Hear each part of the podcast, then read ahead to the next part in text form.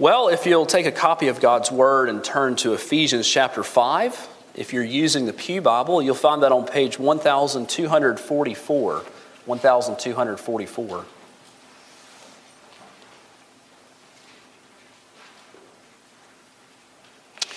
We're going to be reading in Ephesians chapter 5, and we're going to pick up at verse 8 and go down to 21.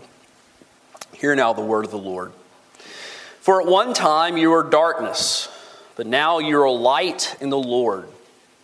Walk as children of light, for the fruit of light is found in all that is good and right and true. And try to discern what is pleasing to the Lord. Take no part in the unfruitful works of darkness, but instead expose them. For it is shameful even to speak the things that they do in secret. But when anything is exposed by the light, it becomes visible. For anything that becomes visible is light. Therefore, it says, Awake, O sleeper, and arise from the dead, and Christ will shine on you. Look carefully then how you walk, not as unwise, but as wise, making the best use of the time, because the days are evil. Therefore, do not be foolish, but understand what the will of the Lord is. And do not get drunk with wine, for that is debauchery, but be filled with the Spirit, addressing one another in psalms and hymns and spiritual songs, singing and making melody to the Lord with your heart giving thanks always and for everything to God the Father in the name of our Lord Jesus Christ, submitting to one another out of reverence for Christ. The grass withers, the flowers fade, but the word of our God shall indeed stand forever. Let's pray. Lord, we are thankful for your word, and Lord, we need it greatly. Lord, so I pray that you would use a, a broken, crooked stick to show the narrow way of Jesus this morning. Give us anointing both to the hearer and preacher alike. In the name of Jesus, we ask it. Amen. So, Scripture uses the images of light and dark throughout to talk about the difference between knowing the Lord and not knowing the Lord. It's an apt metaphor, isn't it? You know, as children, we don't have to be taught to be afraid of the dark. We have to be shepherded through that fear because darkness is scary and it can even be dangerous. But you know, when light is applied to darkness, when light is brought to bear, it changes everything, doesn't it? Light and dark cannot coexist. It is either there's either light or there's not light. And so when it is dark and light is brought to bear, it changes everything. I have a clear memory from my childhood. I was either four or five. I remember because I was living in a specific house we moved from.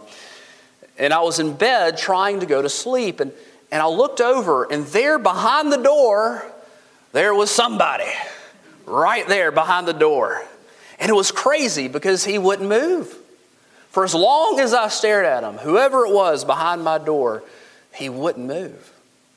I don't know if I finally fell asleep clutching my um, stuffed dog or if uh, I called out. I don't remember that part. But at some point, light was brought to bear, either by the sun or the lamp. And do you know that person was actually a light gray jacket hanging on the back of the doorknob. But see, when light was brought to bear, it changed everything, didn't it? It enlightened the situation. I was afraid, and then I knew I didn't have to be afraid. Well, verse 8 tells us that we are now light in the Lord and children of light. Something has changed, something has happened to us just as drastically as when the light was turned on in my bedroom and I knew that that person was actually a jacket. See, Christ has shined in our hearts, saving us from our sins, and now everything about us has changed.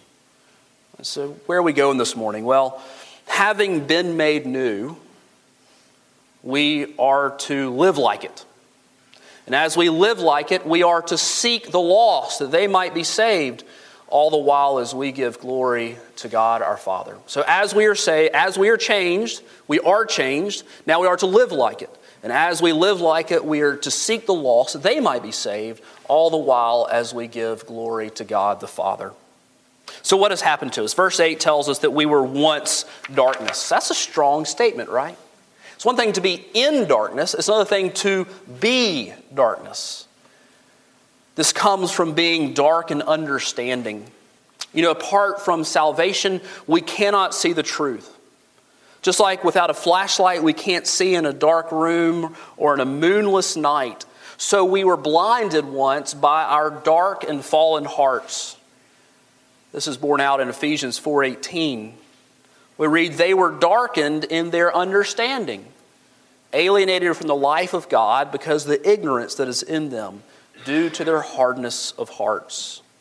Our hearts used to be dark because of the hardness that was in them.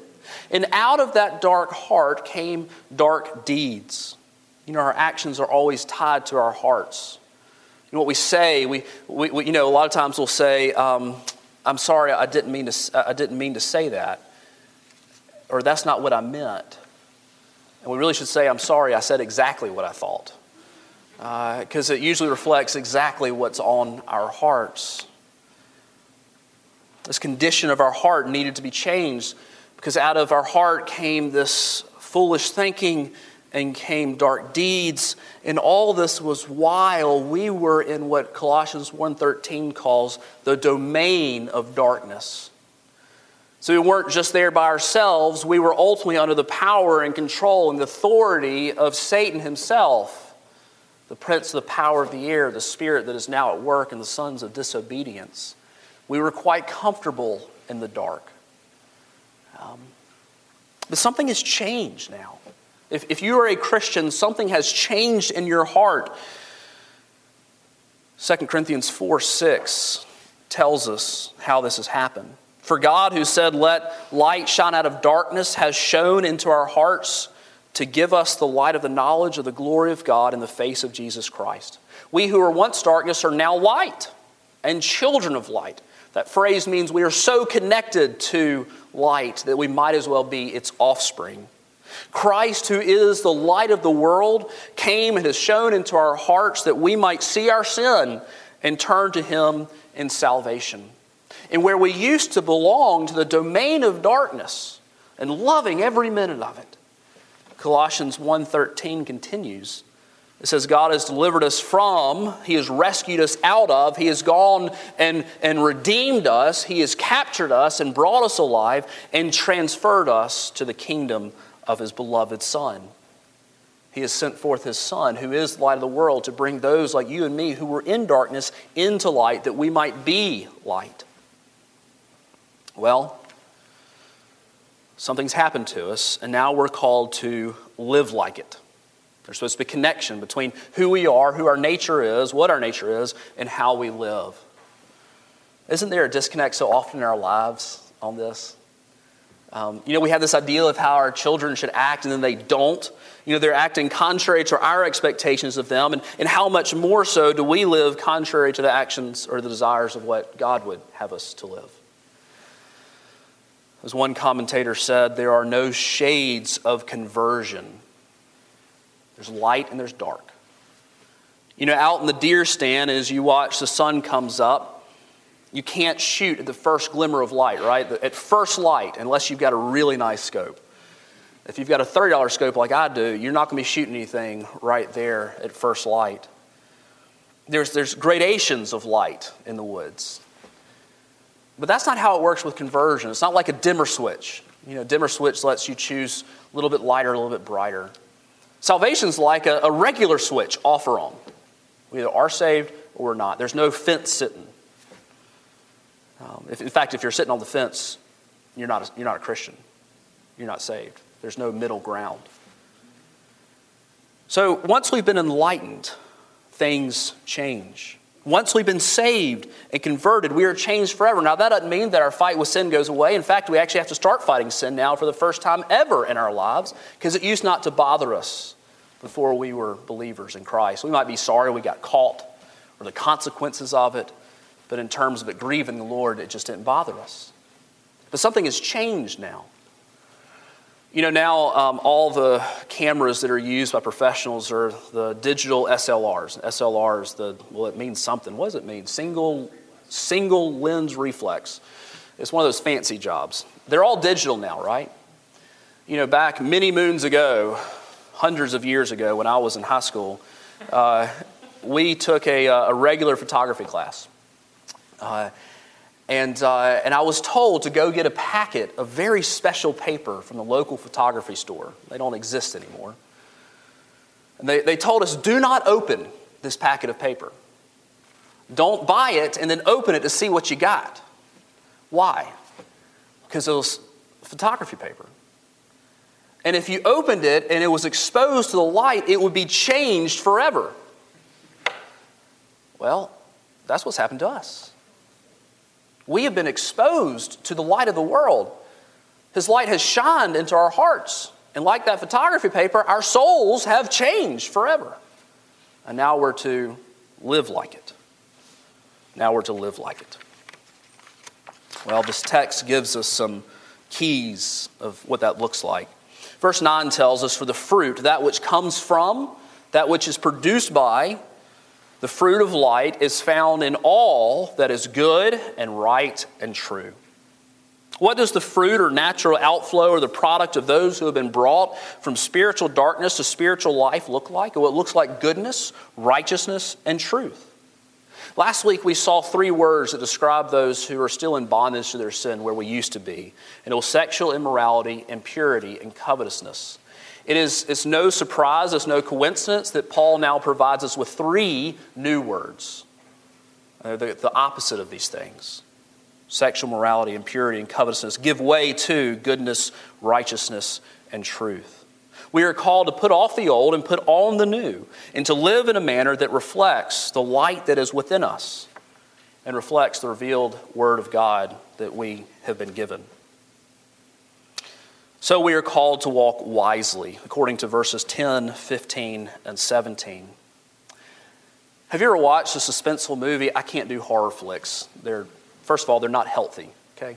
Uh, but second of all, I have a too vivid of imagination. But have you seen a suspenseful movie uh, in which the person is walking in darkness towards danger?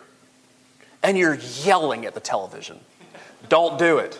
Don't open that door. Don't go in the backyard. Don't you know that there's somebody out there who's going to get you? Well, of course, they don't know. They're walking in darkness. And the only reason we know is because the director has brought light to the situation so that we can see the danger they're walking into. And this is what the Lord God does to us when He gives us the Holy Spirit inside of us and He calls us to live wisely. Because by His Word, He brings to light those things in our lives that we're to get rid of, the things that we are to put on. You know, it's tough living in a dark world and knowing how to live in a faithful way to God, isn't it?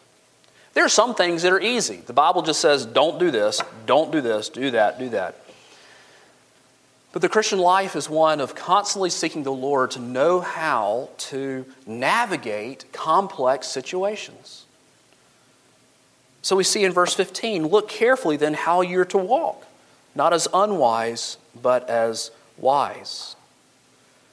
How, how then are we to know how to deal with problems in our home with children, or at work with unbelieving coworkers and bosses, or how to relate to unbelievers in our hunting camp, or decide what we allow ourselves to watch? A lot of those things are wisdom issues, aren't they?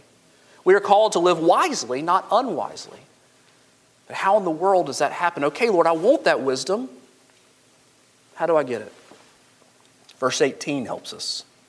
And do not get drunk with wine, for that is debauchery, but be filled with the Holy Spirit. Drinking in of itself is not a sin, uh, but it can quickly become sin. It might cause a brother to stumble, or it leads to drunkenness, which is sin. But rather than allowing ourselves to be controlled by drunkenness or anything else that would remove our inhibitions or cause us to do foolish things, when we aren't under the control of our own faculties. We are called instead to be filled with the Spirit. The Spirit already dwells inside of us if we are believers in Christ. But we are to constantly and continually put ourselves under the influence and control of the Holy Spirit, being filled with the Spirit.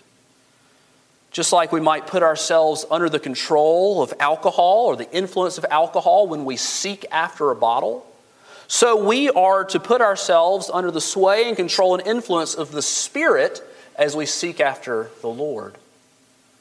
We are called to move away from things that would cause us to stumble and instead to entrust ourselves to the Lord. How do we do that? How do we seek after the Lord and therefore be filled with Spirit that we might be given wisdom so we might not walk in foolishness but wisely as God desires? Well, it's by pursuing the Lord, and He's not kept us from knowing how that happens. There's not a secret you have to send, you know, 20 bucks into some website to find out. it, it is the Word, the sacraments, and the prayer. God has given us the means of grace. We pursue Him in His Word and we come and are fed in the sacraments, and we pursue Him in prayer, all within the context of the people of God, that we may know how to walk as children of life. We need that wisdom because we need to fulfill verse 16, which tells us to make use, best use of the time because the days are evil. What does that mean, the days are evil? You think about the original context here, Paul is writing to Ephesian Christians. And they're living in Ephesus, which was an incredibly ungodly place. I was reading this week in a commentary, and it said, you know, um, Corinth was bad, Ephesus was worse. I didn't know that. Um, that the further you got away from, from Greece, it just got, Asia Minor was a really heinous place to live when it came to morality. How in the world would they know how to walk in light in those evil days? Well, certainly the days are evil now too. There's, we're surrounded by spiritual darkness. How are we to walk? How are we to know how to redeem the time? As many, many versions say, to redeem the time as we buy it back, as we buy it back from the evil desires, not just of our culture, but of our sinful hearts. We think about the things that we want to do when no one's watching. We, the things we, we want to think of when we don't have to give an account to someone. We have to redeem the time away from those things and not indulge in them. Instead, walk in holiness before the Lord. Even as we take no part in the unfruitful works of darkness, verse 11a, because these are like oil and water. Well, we said at the beginning that since God has changed us, He has called us to live like it. But it's with two purposes. There's an outward focus to this. And the first is so that we might seek the lost. Bullet point number two on your, on your handout. We're only light because Christ has come into the world. John 8 12 says, I am the light of the world. Whoever follows me will not walk in darkness, but will have the light of life. Christ is the light of the world, bringing spiritual life and light to all those who would call upon his name. So the Bible says Christ is the light of the world, but did you know that it also says that we are the light of the world? Christ is the light of the world, John chapter 8. Matthew chapter, uh, Matthew chapter 5 says that we are the light of the world. You're the light of the world. A city set on a hill cannot be hidden. Nor do people light a lamp and put it under a basket, but on a stand, and it gives light to all in the house. In the same way, let your light shine before others, so that they may see your good works and give glory to your Father who is in heaven. We don't do good works so that people would recognize us and say good things about us. That's not what he's talking about. He is talking about reflecting Christ's light to the world. We are called, after we have been changed and living like it, we are called to be, as what one commentator called, agents of transformation little outposts for the kingdom, wherever we are our homes, our workplaces, where we work and live and play. The same commentator compares us to the light of a moon, the moon when it is full. You know, a full harvest moon will light up the dark almost to the point where you can read a newspaper, right? When it's a clear night and it's the, the, the, the moon is completely full and it's close to the earth, it is really bright outside. Now, the thing about the moon is it has no light of its own, it is lighting up the sky, the lesser light, as the Old Testament calls it. But it has no source of light in and of itself. All of its light is from another source, and that is from the sun. And so, we, being the light of the world, we have no light in and of ourselves. I have nothing to give you except Jesus. We reflect the light of the world the Lord Christ, the Son of God, S O N. And so, as we interact with our coworkers and our lost friends, we get to reflect the love of Christ to them, the true light of the world. And so God uses us in the lives of those still living in darkness to bring salvation. Who, who led you to the Lord? Some of you may have been led to the Lord in a church service or in revival, but usually the statistics say that 85% of people become believers through the ministry of a friend or a relative. 85%. 63% of statistics are made up, by the way. But this one, I remember reading somewhere. 85% of people who become believers do so through the ministry of friends or relatives. The Lord used that person to bring light to your life. And so we see this in verse 11. Take no part in the unfruitful works of darkness, but instead expose them. What does that mean?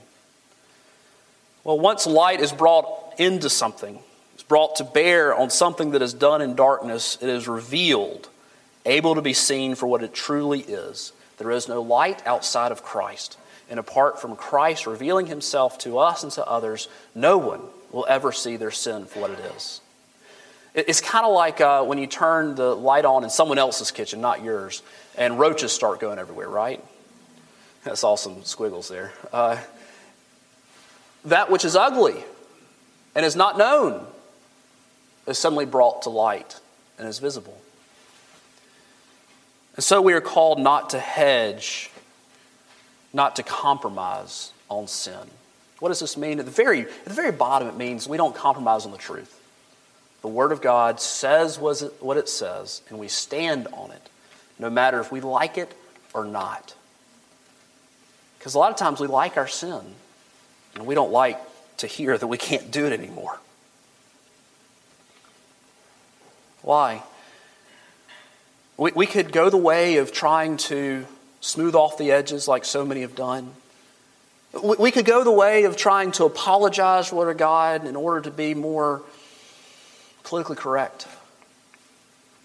But that'll get us nowhere.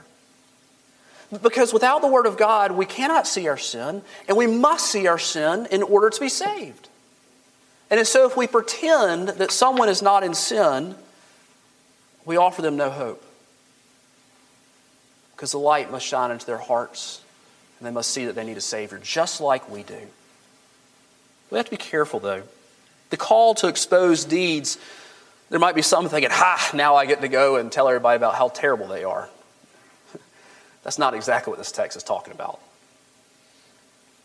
Because we have to be careful not to place ourselves in a place of judgment or taking the place of God as judge.